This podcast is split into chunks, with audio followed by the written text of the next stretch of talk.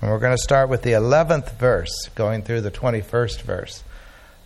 2 Corinthians chapter 5, starting at verse 11 through 21.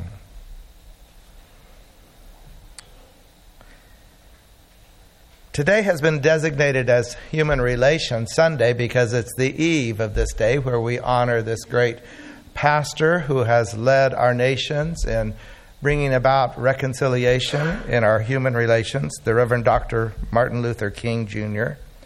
So, we as a nation have been greatly impacted by this committed Christian pastor.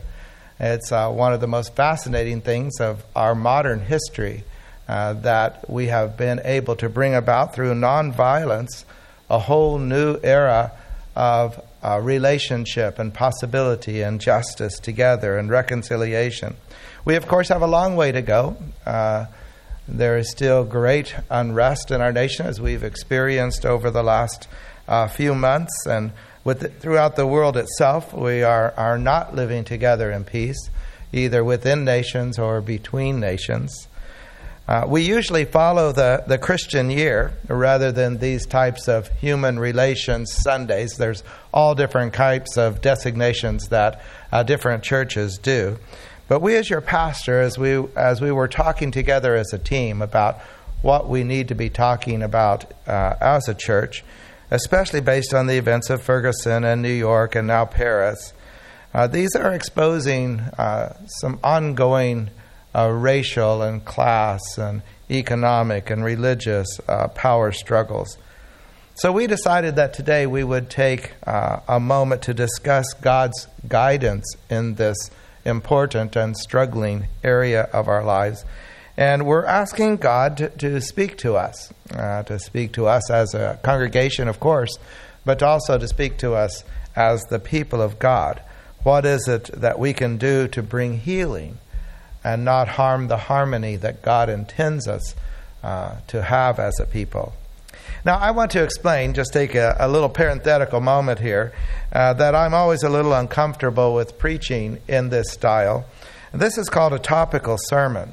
Uh, when you begin with a topic and then you go to Scripture to give some kind of support to what it is that you believe that uh, needs to be said, there are many inherent difficulties in that. We tend to go to the source then, and we tend to choose uh, texts that speak uh, of the issue in the ways that we uh, want to speak of it, rather than allowing the scriptures themselves to speak. And so, this topical time is a time when pastors might choose uh, some various subjects and then go to scripture. What most pastors do is we actually go to the Bible first and we say, okay, what is God wanting to say in His timeless truth to His people?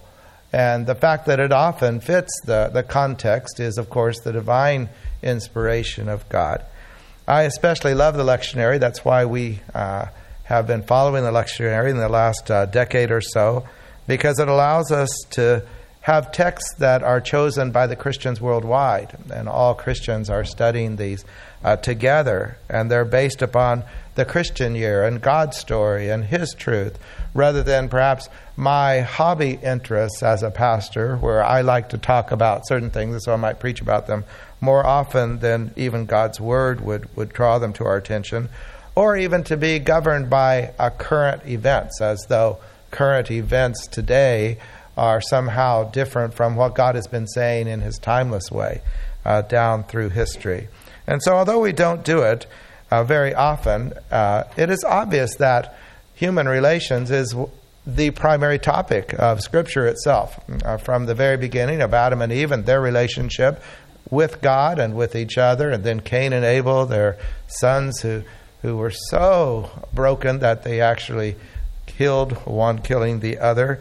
We have, of course, the families of Abraham, Isaac, Jacob, the 12 disciples, the body of Christ, and so on. Throughout Scripture, it's always talking about relationships. And we even call the Wesleyan theology the relational theology because we are called to love God with all our heart, our soul, our strength, and mind, and then to love others and to appropriately love ourselves. And that is core to how we live the Christian life. And so it's very very appropriate that we would talk about the topic of love and human relations and reconciliation at any Sunday, but today is especially appropriate. I know that as you uh, watched and read the events of, of Ferguson and of New York and of Paris and uh, throughout the world and the struggles between nations and Israel and Palestine and and all the different things that are happening with ISIS as we studied last summer, and it's only increasing in its in its presence. We seek as Christians to find God's love in all of this. We as his people listen closely to all people involved in all sides of any kind of conflict because every human being is of infinite worth, and we want to know what is happening in their experience of their earthly journey as they're attempting to live a life of meaning and of purpose and of love. And so when we come to the scriptures today, we, we recognize that the Bible has always told us there's a righteousness, a, a right way of being in the world, and there's an unrighteous, a, a wrong way of being in the world. And so Paul's words to us today tell us that we are to be about this purpose of being ministers of reconciliation, that we are to be about the purpose of, of being involved in the world and, and healing the world. It's, it's both a part of our Free Methodist tradition, but it's our Christian DNA uh, to, in fact, uh, try to bring harmony where there's brokenness and, and disharmony. Now, not all of you were in the service a few Sundays ago, just before Christmas, when Isaac stood up in our time of praises and prayer request. But he said something that really uh, spoke to all of us who were there. He spoke about the fact that in this whole experience of the struggles that are happening and everyone trying to come up with solutions and everybody's giving what they think needs to happen, that no one's talking about love no one saying we need to need to change the very hearts of the people that are involved. And that is, is a true statement, and it is a true statement that we as God's people want to bring into the discussion, into the solutions. Uh, there are often people who, as human beings, try to turn to the political realm and think if we just had a different leader in the position, or if we had more education, or if we passed some new laws and required people to at least act loving, even if they don't love each other. And certainly, we recognize that when we attack and kill and slander uh, one another, that we're, we're not going to have peace on earth. And so we've got to change the very heart of individuals. And that's the very core of the issue. It's the core of the Christian message. It's the gospel that, in fact, we can become new creatures in Christ and we could actually love an enemy. So, peace is only going to come when the human heart is changed, when our relationships begin with God and end with love in this great family of God amongst all people of all nations of all different stripes, colors, economic level, educational background, and culture. It has always been so. Uh, that ministry of reconciliation that we're going to study today uh, was given to the church 2,000 years ago, long before our current circumstances and the things that, that we now are applying it to. So, whatever progress or regress we've made within the culture of the world, the message of God has always been extremely important that love. As Pastor King said it this way love is the only force capable of transforming an enemy into a friend. In his Nobel Peace Prizing acceptance speech of 1964, he said, Nonviolence is the answer to the crucial political and moral questions of our time. The need for a man to overcome oppression and violence without resorting to oppression and violence. Man must evolve for all human conflict a method which rejects revenge, aggression, and retaliation. The foundation of such a method is love.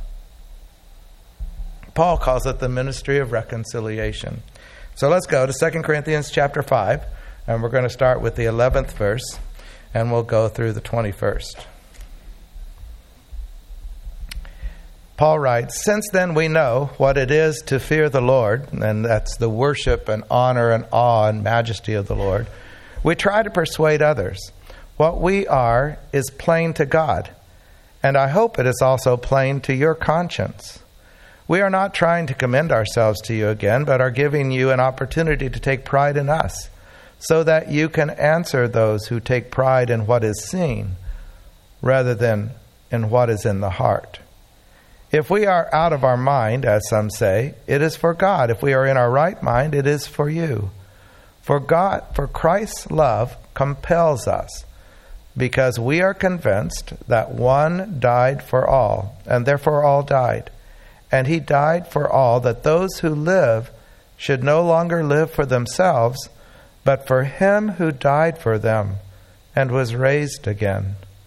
So from now on, we regard no one from a worldly point of view. Though we once regarded Christ in this way, we do so no longer.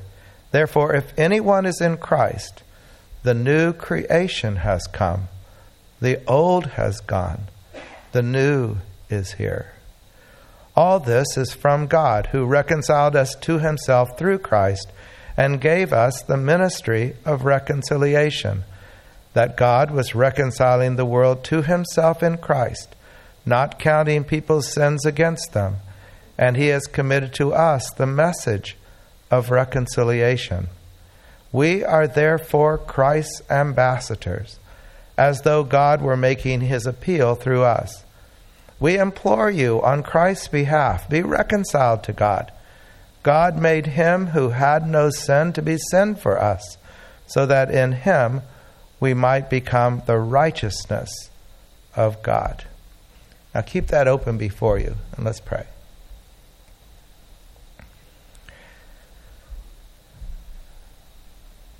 Father, it's so easy for us as human beings to look at what can be seen and then to trust in what is seen rather than what is eternal, what comes from you, this love that is an eternal reality each one of us want to be a part of this ministry of reconciliation. We want to do what is righteous and right in the world.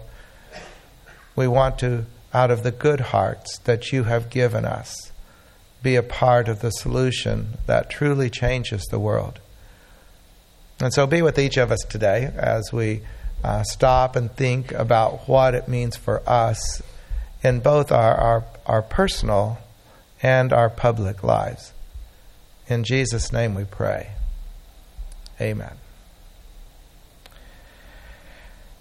The change that is necessary for humanity to survive is to be reconciled with God. For some reason, it is not obvious to people who study peace and nonviolence and civil change that they listen to Pastor King and they want to understand his techniques without bringing his God into that formula of peace. For it's only as God changes the human heart that we are going to have peace. And it's only in that moment of reconciliation that, in fact, we experience the fullness that God has for us. It will not work for us to sit the policeman and the young man down and teach them nonviolent techniques. We must, in fact, change the heart of the people that are involved in our communities and in our world. And it has to begin with our own heart, mind, soul, and strength. That we are transformed by the power of God to truly love every person without qualification because they are created in the image of God and they are our brother and our sister. That is why Paul ends with the deepest truth when he says in verse 20, We implore you on Christ's behalf, be reconciled to God. God made him who had no sin to be sin for us, so that in him we might become the righteousness of God. But this righteousness the Bible speaks about is not so much a theological or theoretical term. It is, in fact, living in a right way every day in all the various moments and circumstances of our lives. King said it again when the time is always right to do what is right. That is righteousness. I made an insert for you of some of Pastor King's thoughts on the things that we need to actively work on changing. He calls them the triple evils poverty, racism, and militarism.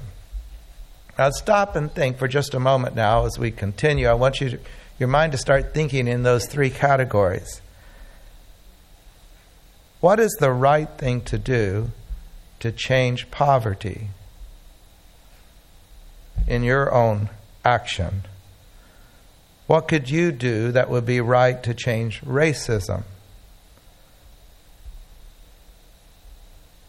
What is doing the right thing when it comes to militarism? In other words, what is the right thing to do to change evil in all of its public and its personal aspects?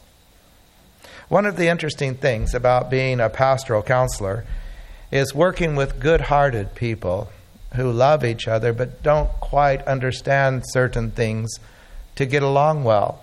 And so I will perhaps teach the skill of resolving conflict and reconciling in conflict and having a true apology and truly being able to, to change the, the relationship. But I also find that there are those who come in for counseling who don't really love each other. And I can teach them how to resolve conflict. I can give them the skills that work when you love each other to work through the difficulty.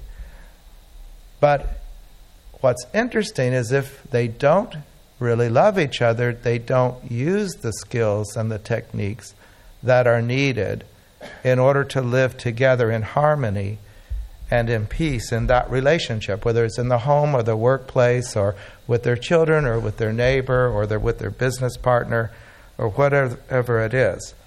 They, in fact, choose wrong ways of acting, not because now they don't know what to do, but because they choose not to do it. And it causes now a whole different level of relational difficulty because they know now what they should be doing, but they don't do it. And now the relationship is harmed at an even deeper level because the veneer of good intention has been taken away. They must and we must all begin with the heart, with the mind, with the soul, with the strength, with our doing. We must love God with everything, and that involves a whole experience of ongoing uh, time with God in all the various ways we've talked about silence and solitude and prayer and worship and Bible study and service and celebration and fasting and all the things that help us to connect and grow and become a, a mature spiritual person. And then to bring that presence of God into our relationships with others, where even those who would make themselves our enemy, we express God's love to them.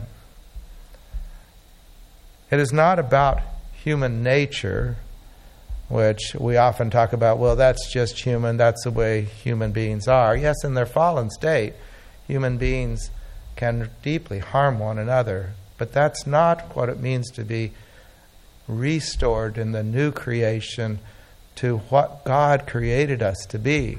And it's in that place, of course, that, that reconciliation takes place. Now, that's the message that Paul says. He says that you and I are now ambassadors, that we're now ministers of reconciliation in a broken world where human beings are not living together in peace.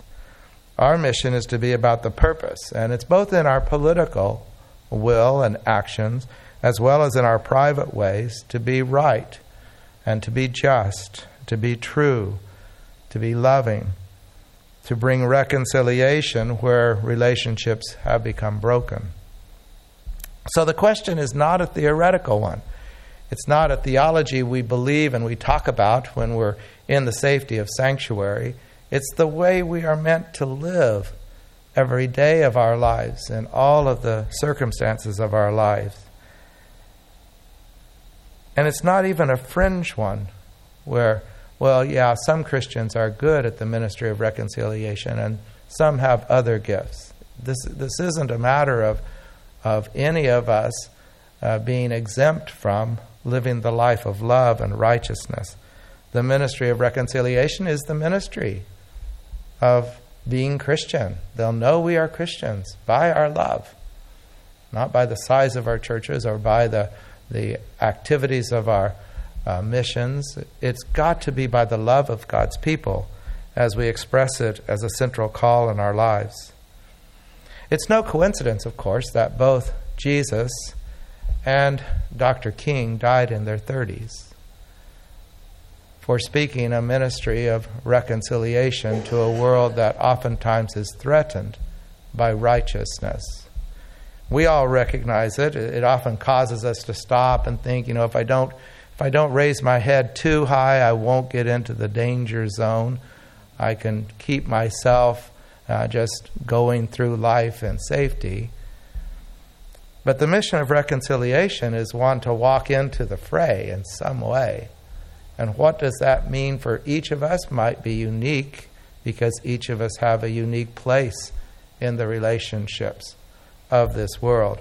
But we're all there and we're all side by side in the march toward the freedom that God intends for every human being. Again, as King reminds us, the great biblical principle that everyone can be great because everyone can serve. There is a basic reality of the service that we can do to God. So, the question that, that we want to ask ourselves is what is God calling me to do? Let's, let's think of those, those three areas. What is God asking me to do about changing poverty?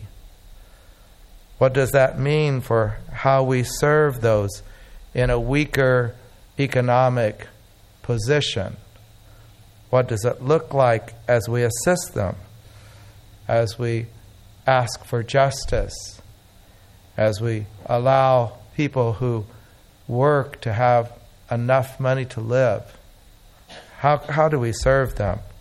And what is God is asking us to do in changing racism?